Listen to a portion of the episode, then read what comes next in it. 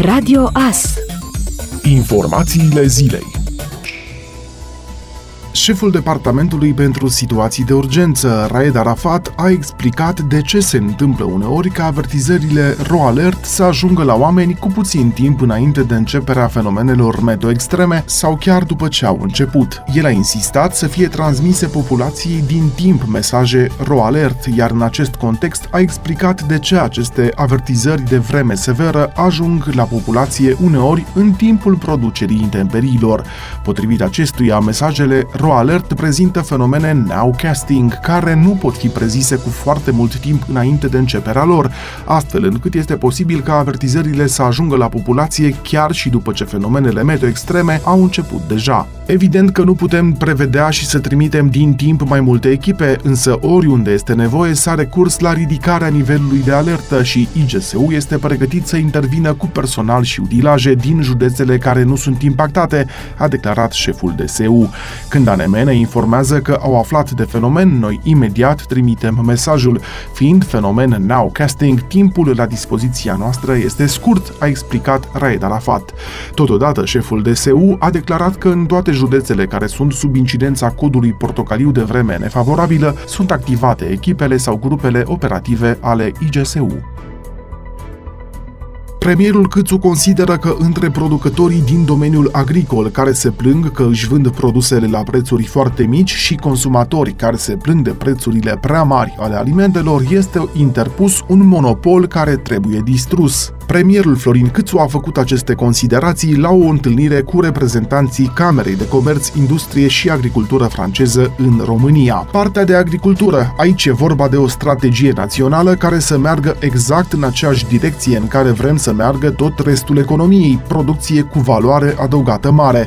După această întâlnire, am o întâlnire cu Agrostar tocmai pentru a discuta cu acei oameni, cu producătorii, cu oamenii care sunt cei care creează oferta și am câteva întrebări foarte importante importante pentru ei. De exemplu, cum se face că producătorii se plâng că prețurile produselor sunt prea mici, iar consumatorii, în partea cealaltă, se plâng că prețurile sunt prea mari. Undeva între cei doi se întâmplă ceva, apare un monopol și trebuie să distrugem acel monopol, a declarat premierul Florin Câțu. În ciuda afirmațiilor optimiste ale premierului care susține că puterea de cumpărare a românilor crește lunar, analizele de profil indică scăderea puterii de cumpărare a românilor, rezultată din majorări majorările de preț din primele luni ale acestui an, care nu au putut fi acoperite de creșterea salariului minim brut la nivelul țării, astfel schimbându-se și intențiile de consum.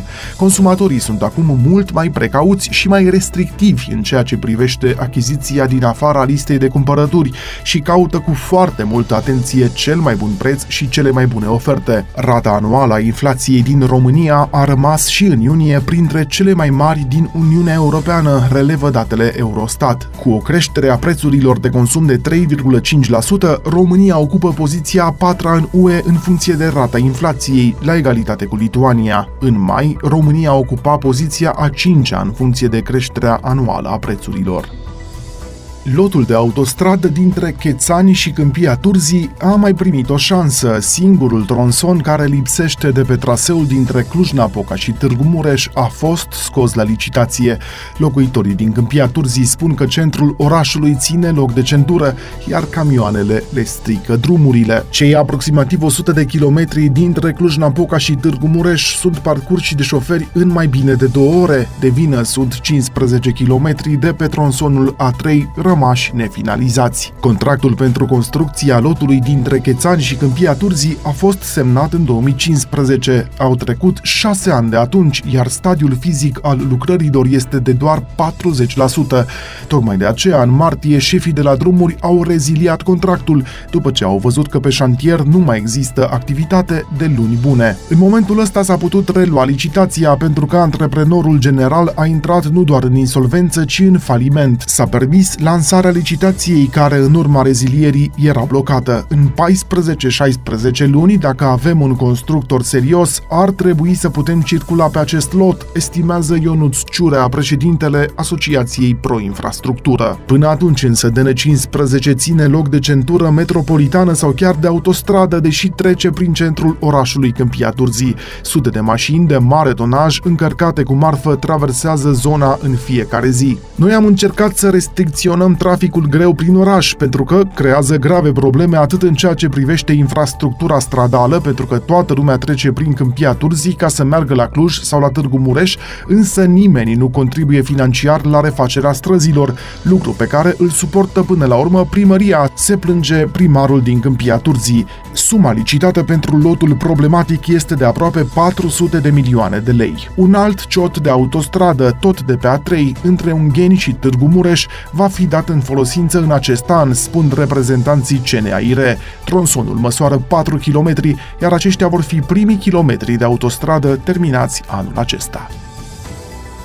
Președintele Claus Iohannis a promulgat legea potrivit căreia persoanele care se vaccinează împotriva COVID-19 beneficiază de câte o zi liberă plătită, care nu se include în durata concediului de odihnă pentru fiecare doză de vaccin efectuată. Legea prevede că persoanele care se vaccinează împotriva COVID-19 urmează să beneficieze la cerere de o zi liberă plătită, care nu se include în durata concediului de odihnă în cazul angajaților din sistemul public și privat, respectiv de o zi în care care sunt scutiți de frecventarea cursurilor școlare în cazul elevilor și studenților. Potrivit legii, aceste drepturi se acordă pe baza adeverinței de vaccinare. Aceste dispoziții nu se aplică în situația în care persoanele sunt vaccinate la locul de muncă prin grija angajatorului. Pentru a nu afecta semnificativ activitatea angajatorului, angajații au obligația de a informa angajatorul cu privire la opțiunile de programare ale zilelor libere pe care urmează să le solicite în temeiul prezentului articol în vederea asigurării în condiții optime a funcționării activității acestuia, conform legii, informează Gerpress.